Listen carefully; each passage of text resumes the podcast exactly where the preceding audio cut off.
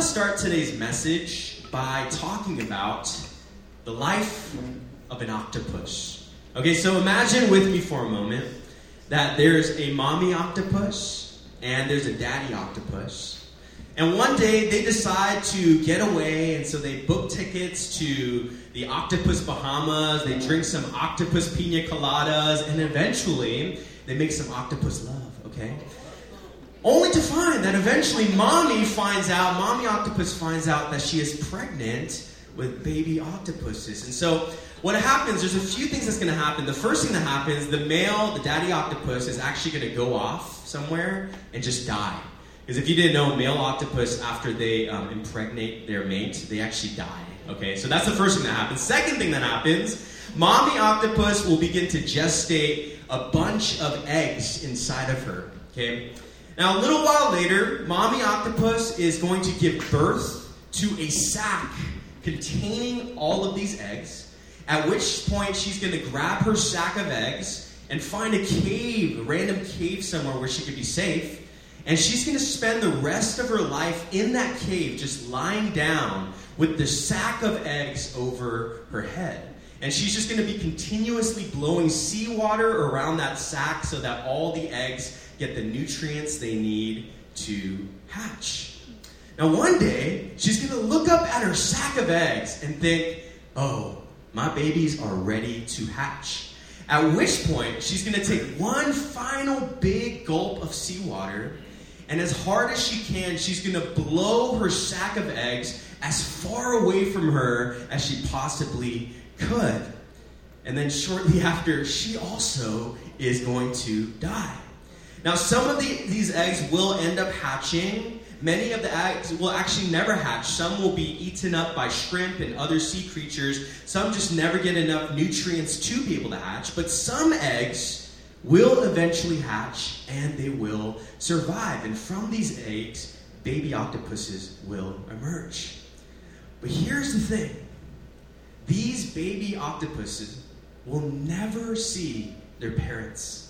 They'll never know their parents, and everything an octopus needs to know about being an octopus is actually in their DNA. No one has to teach them anything. They don't need to take Octopus 101. They don't need to observe how to be an octopus from their parents. They come pre programmed and ready to go. Now, why did I waste three minutes of your life talking about the life of an octopus? All that to say, you are not an octopus. What do I mean by that?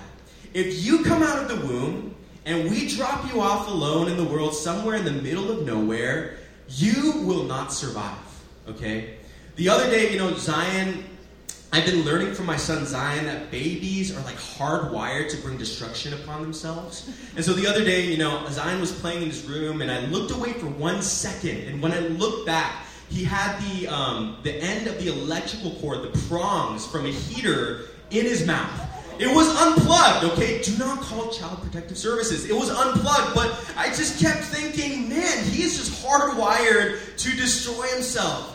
God created us to be nurtured, He created us to be um, cared for, to have someone teach us what it means to be human to teach us not to put dangerous electrical objects in our mouths. In other words, we are creatures that need to be formed. We are not like an octopus that comes ready to go when we hatch. We need to learn how to be human. We aren't born fully functioning people yet. See, when you come out of the womb, you come out completely selfish and completely self absorbed. You know, Zion, luckily, we have a dog, a small little Chiweenie. And luckily, because he doesn't have a sibling, he doesn't know how to share. But it's weird, he's been learning how to share because of our dog. And so he'll be sitting down eating his Cheerios, and he'll put one in his mouth and then give one to Fig. One in his mouth, one to Fig. And Fig is so happy. He has gained so much weight. He is living the life. But when you originally come out of the womb, you come out completely selfish, completely self absorbed, not having any understanding or idea about anyone around you. But at some point, you need to be formed into the kind of person who treats others with dignity and respect. To when you come out of the womb, you come out unable to self soothe or regulate your emotions. But at some point, you need to be formed into the kind of person that knows how to deal with their emotions in a healthy way. Unfortunately, some people never learn.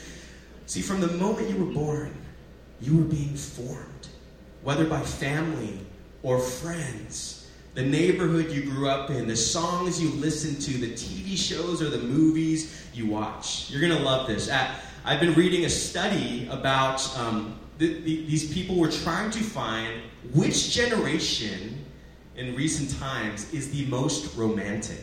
And can you guess which generation ended up being the most romantic in other words, being um, people who care to give romantic gestures, romanticize, daydream, and fantasize about falling in love. Do you know which generation? Can you guess? Millennials. But if you think about it, I was reading, why is that the case? Why are millennials the most romantic generation? But think about the movies and the TV shows that we watched growing up, right? All the Disney princes and princess movies, fairy tale endings, all the rom coms, How to Lose a Guy in 10 Days, all those things we watched growing up, it shaped our worldview. Think about the music we listened to growing up, the best era of music. We had Backstreet Boys, we had NSYNC, we had Britney, Boyz II Men. By the way, I'm Team NSYNC, hot take. My wife is Team Backstreet. Okay, for another day. Mariah, right? We had the generation of those sappy love songs, and all of those things shaped us to be one of the most romantic generations. Some of y'all on the dating apps are like, I don't see it, but we are recorded as one of the most romantic generations. All these things shaped us and formed us.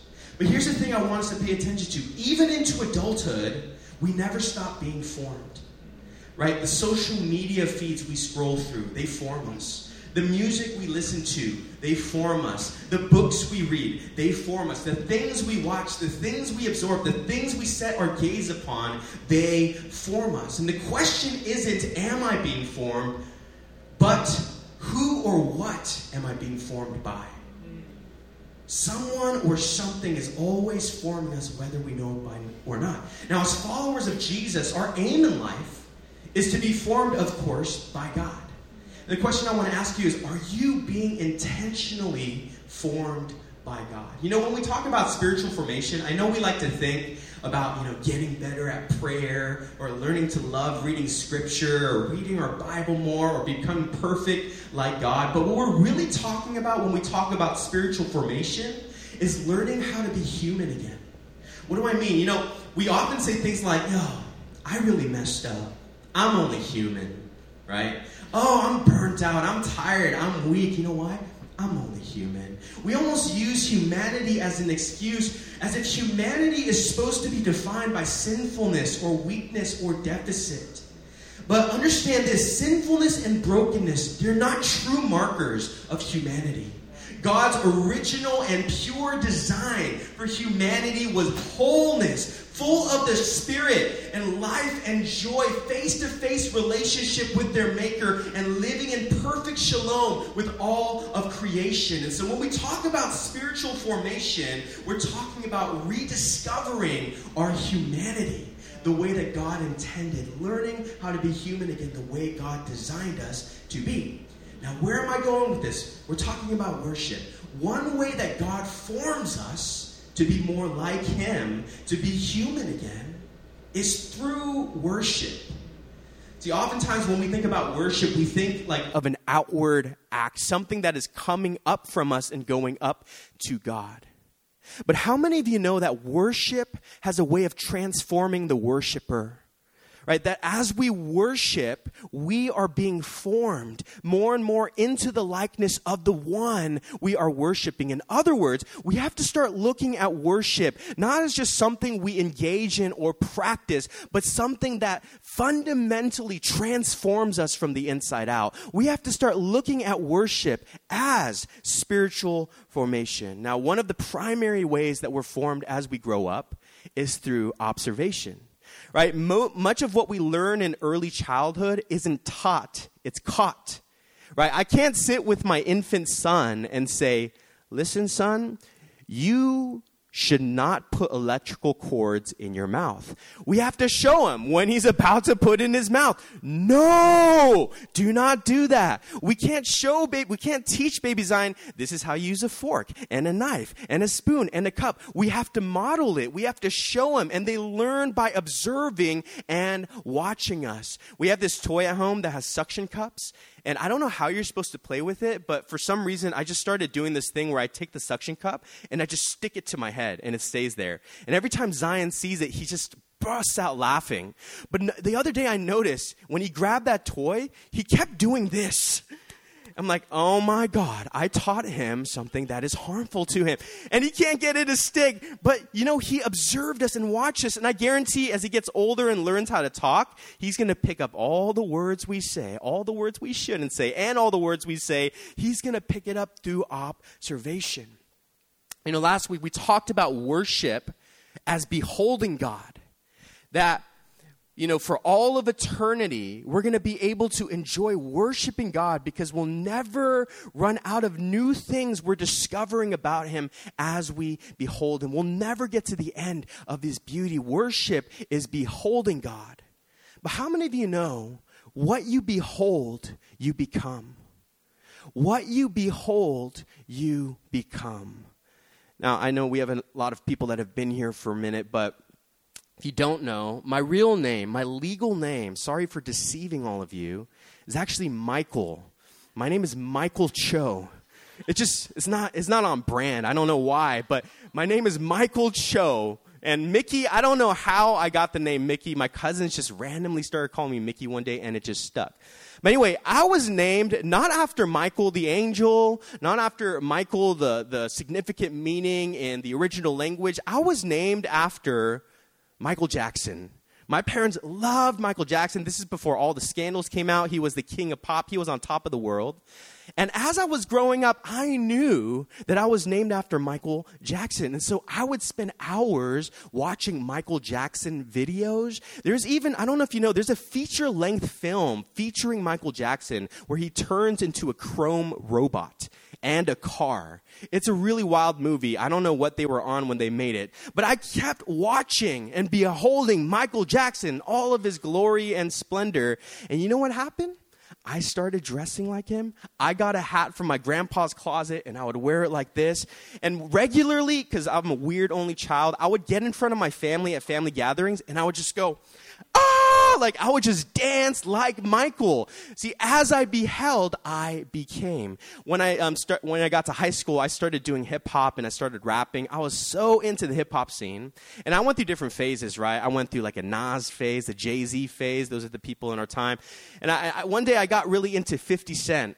And you know I was into 50 Cent because the next day at church, I was decked out in G Unit clothing, right? I, beha- I became what I beheld, what you behold, what you give your attention to, what you give your time, your energy, your resources to is what you become. The question is, what are we spending our lives beholding?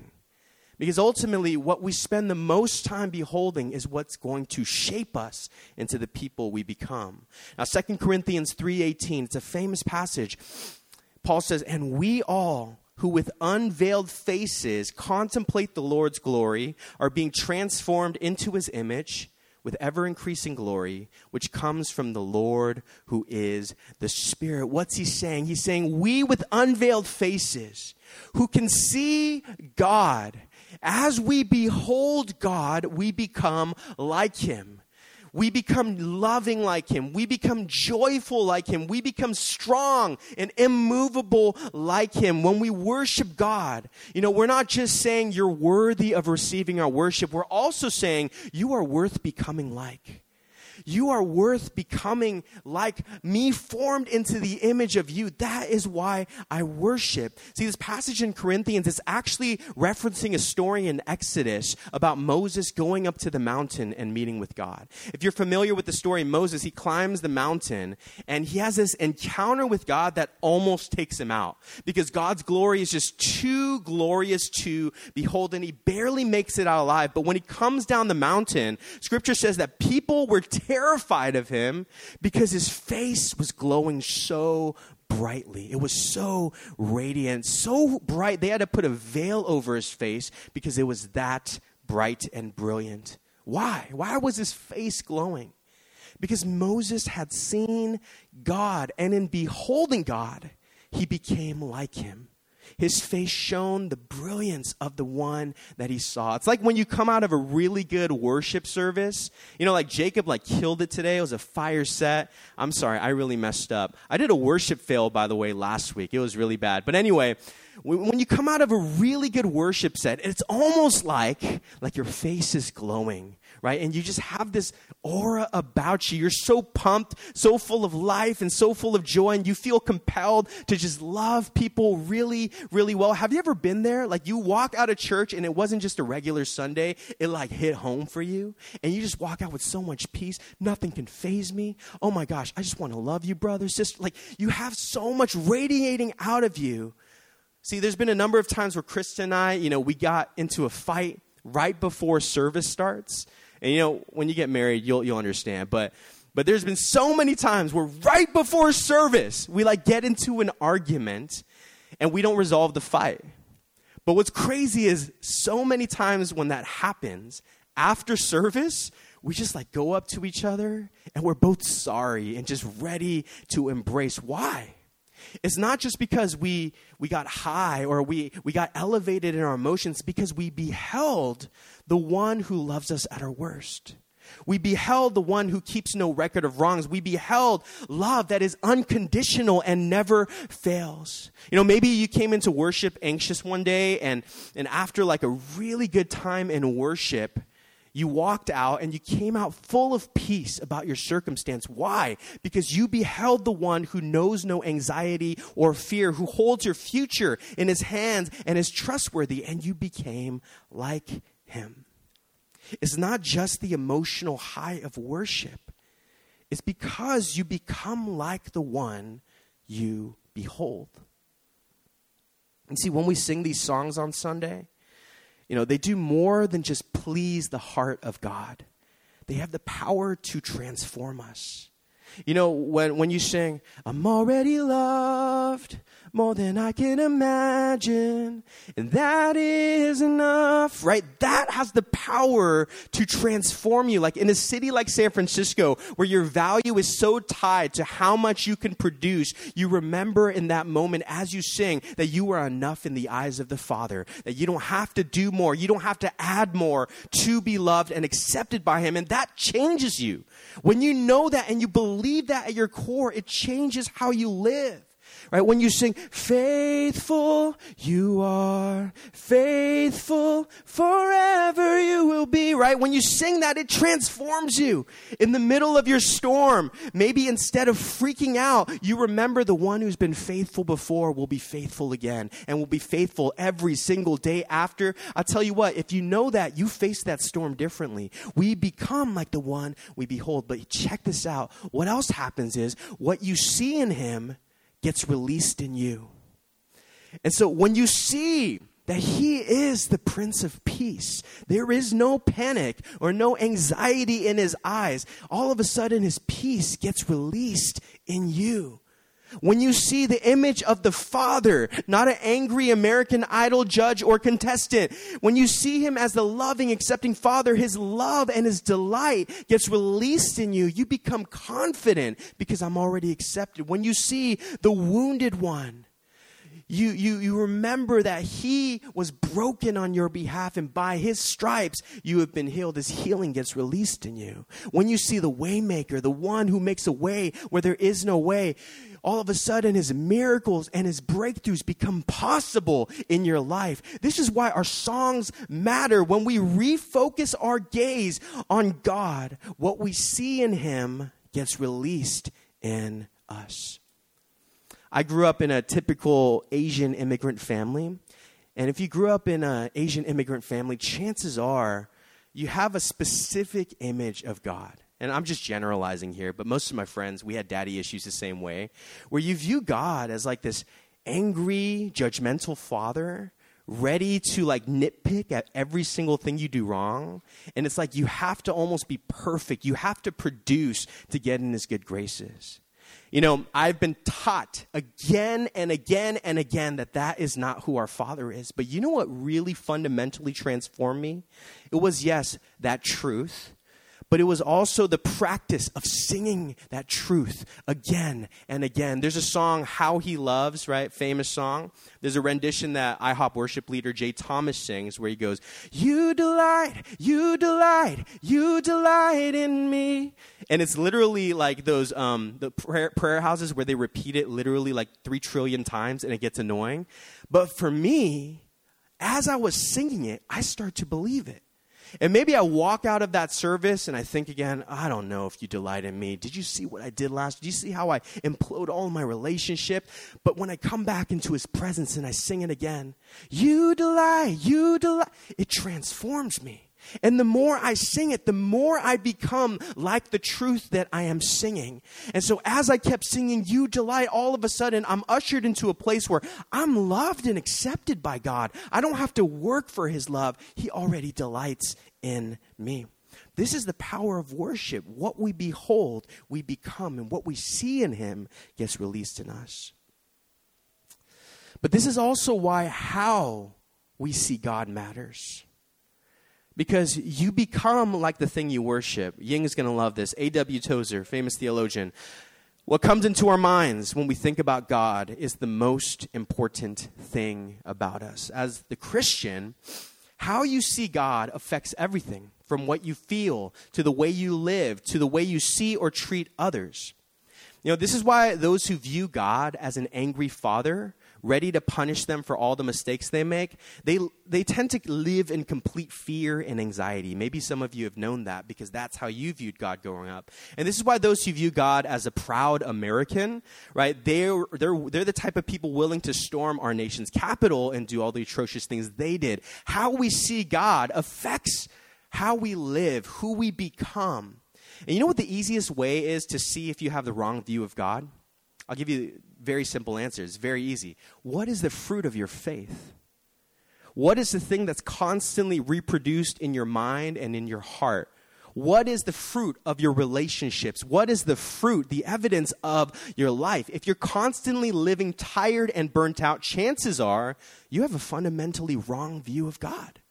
You don't know He's the God of the Sabbath. If you're constantly imploding relationships all around you, constantly having to repair broken relationships with everyone in your vicinity, chances are you have the wrong perception of who God is. Are people experiencing love or something else around you? You know, see, for the longest time, we've relegated the responsibility of theology to pastors and to teachers and to scholars. And by all means, we should be the ones that are studying, that are being able to present truth to you. But how many of you know that at the end of the day, it's the responsibility of every follower of Jesus to form and flesh out their own theology? What do I mean by theology? I'm not talking about rigorous study of all the specifics of the Greek and Hebrew. I'm talking about your understanding of who God is and how he works. Listen, church, I can come up here, I can do a sermon series about calling and destiny and spoon feed you what I believe God says about those things, but at the end of the day, you're going to hold account for what you believe, and it's going to affect the way that you live your life. I can tell you what I believe God thinks about sexuality, but at the end of the day, you're going to have to figure out for yourself what you believe and how that affects how you treat others. I can help you, but at the end of the day, you're responsible for your own theology. You have to take seriously your understanding of who God is because if worship is beholding God and we become what we behold, we better take seriously who it is we're beholding. That we're seeing the right image of God. This is why the Pharisees in Jesus' time, they were so religious. They did all the right things, but their view of God was fundamentally flawed, and it changed everything about the way they lived. And so, in response, there are just two questions I want us to reflect on today. There's no uh, three point sermon today, sorry. But two questions that I want us to hold in our hearts as we engage in worship again, but also as we go throughout our weeks. The first question is this Is what I'm beholding what I want to become? What do I mean by that? What do I spend most of my time, energy, and resources on? And is that who or what I want to become like? And if so, all power to you. But if not, maybe you need to refocus your gaze. Maybe you need to set your eyes once more on the most important thing. And what I mean by beholding is where do I spend my time, energy, and my resources? What do I give my attention and my affection to? So the first question is what I'm beholding, what I want to become. And if it's not, maybe something needs to change. But the second question is this what wrong perceptions about God do I need to let go of? Some of us, we haven't gotten over that image of God as an angry father. And we're constantly coming into church full of anxiety, wondering, does God actually love me as I am? Am I doing enough for him? Am I going to be punished? A lot of us carry that in our lives. Maybe your view of God is fundamentally flawed. What are the wrong perceptions about God that I need to let go of? All that to say, you are not an octopus we need to be intentional about how we're being formed. Because sometimes I think we focus so much on who we are right now, but what's equally as important is who we're becoming. And so at this time, I just want us to close our eyes. I want to invite you into a time of response as we reflect on some of these truths. I want you to think about these two questions Is what I'm beholding what I want to become? Am I beholding the right things in my life? Am I giving attention, time, resources to the thing that matters the most? Is what I'm beholding and giving all of my energy, all of my affection and attention to, is that who or what I want to become like? And if not, today is a simple call to repent. You know, repent doesn't mean to grovel. It doesn't mean to be down on yourself and embarrass. Repentance simply means to change your mind. To say, I am going to decide today that God is the thing that I want to behold the most. Listen, it doesn't mean you have to spend three hours in scripture every day doesn't mean you have to have five hour prayer meetings in your prayer closet at home. It simply means that I'm going to be intentional in everything that I do to give my attention and my affection to God. When I'm working, when I'm working out, when I'm eating, when I'm with friends, in everything that I do, I want to give my attention to you, God. Second question God, what wrong perceptions about you do I need to let go of?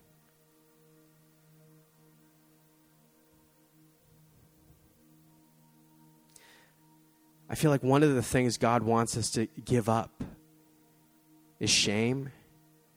Like some of us, we're carrying shame. We've been carrying shame for so long. And we carry it because we think that God is ashamed of us because of our past, because of things we've done, because of the way we are. I just feel like God is calling you to give up that wrong perception. God is not ashamed of you. He's absolutely thrilled about you. This morning, as our team was praying, Bell kept getting the word amen. Amen. And I just kept getting this image. God says amen over every single one of you over every single one of you, over every single one of his creations, he says, Amen. Yes. This is it. It's almost like an exclamation mark. Yes, I am pleased. Yes, you are. Yes, I delight in you. And I feel like today God wants to break off shame off some of us.